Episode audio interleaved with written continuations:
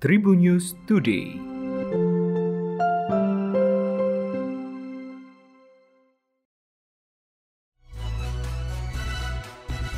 Halo Tribuners, berjumpa kembali bersama Memes. Memes akan berbagi informasi untuk kamu dimulai dari berita nasional.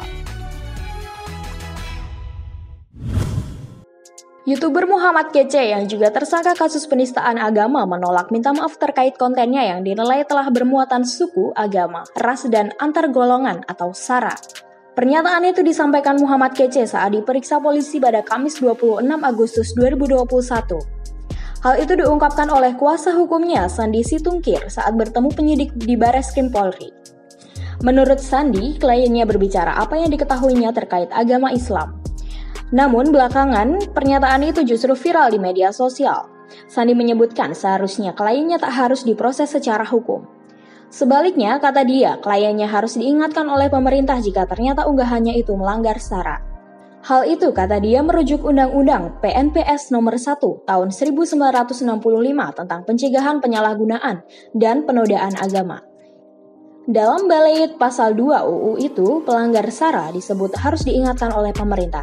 Jika merujuk U U itu, kata Sandi, seharusnya Muhammad Kece juga mendapatkan surat peringatan dari Menteri Agama atau Jaksa Agung. Sebaliknya, tidak langsung diproses hukum.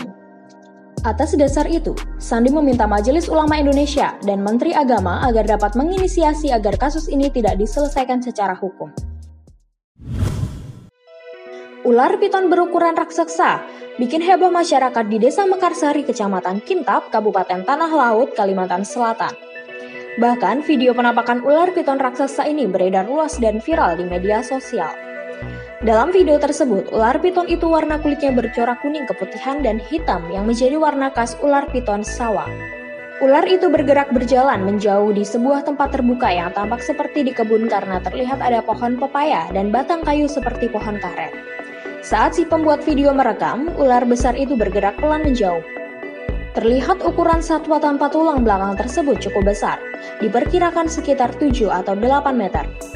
Mengenai hal itu, Kepala Desa Mekarsari, Witono, membenarkan video penampakan ular tersebut berada di wilayah desanya.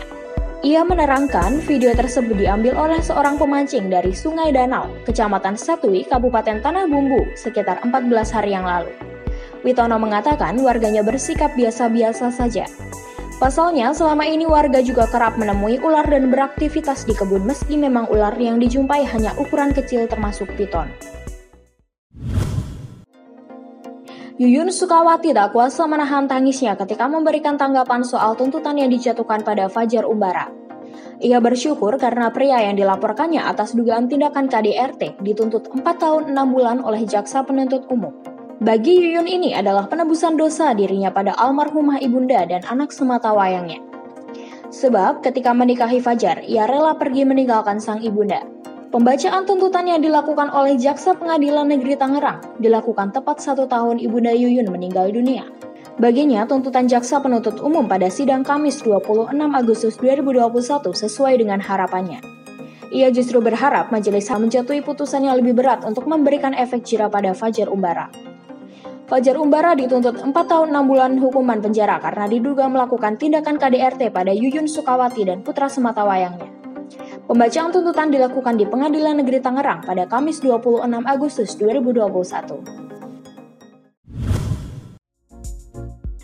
Indonesia berhasil meraih medali pertama di Paralimpiade Tokyo dua ribu dua puluh dari cabang para angkat berat. Pada cabang ini, lifter kebanggaan merah putih Ni Nengah Widiasih akhirnya memastikan medali perak untuk Indonesia dari kelas empat puluh satu kilo putri.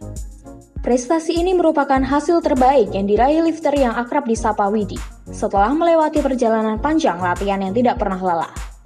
Lifter asal Bali itu membuktikan kepantasannya bersaing dengan sembilan lifter dunia lainnya hingga akhirnya mempersembahkan medali perak untuk Indonesia. Berlomba di Tokyo International Forum, Widi berhasil melakukan dua kali angkatan sembilan puluh delapan kilo yang menjadi angkatan terbaiknya. Peraih medali perunggu Paralimpiade Rio dua ribu enam belas itu unggul tipis atas lifter Venezuela yang meraih medali perunggu Fuentes Monasterio yang mencatat angkatan terbaik sembilan puluh tujuh kilo. Sementara itu, untuk medali emas dipastikan menjadi milik lifter Tiongkok, Guo Lingling. Guo Lingling bahkan berhasil memecahkan rekor dunia dengan mencatat angka terbaik seratus delapan kilo. Widi sendiri sebelumnya ditargetkan bisa kembali membawa pulang medali perunggu dari Tokyo seperti yang dilakukannya di Rio dua ribu enam belas silam. Namun dengan raihan medali perak itu, Ni Nengah Widiasih tidak hanya mewujudkan tekad dan harapannya untuk menjadi lebih baik dari prestasi sebelumnya di Rio. Dia bahkan juga berhasil melewati beban target yang diberikan pemerintah. Demikian tadi empat informasi terkini yang menarik untuk kamu ketahui. Jangan lupa untuk terus mendengarkan Tribunnews Today hanya di Tribunnews Podcast Spotify dan YouTube channel tribunnews dot com. Memes pamit undur diri, sampai jumpa. Tribunnews Today.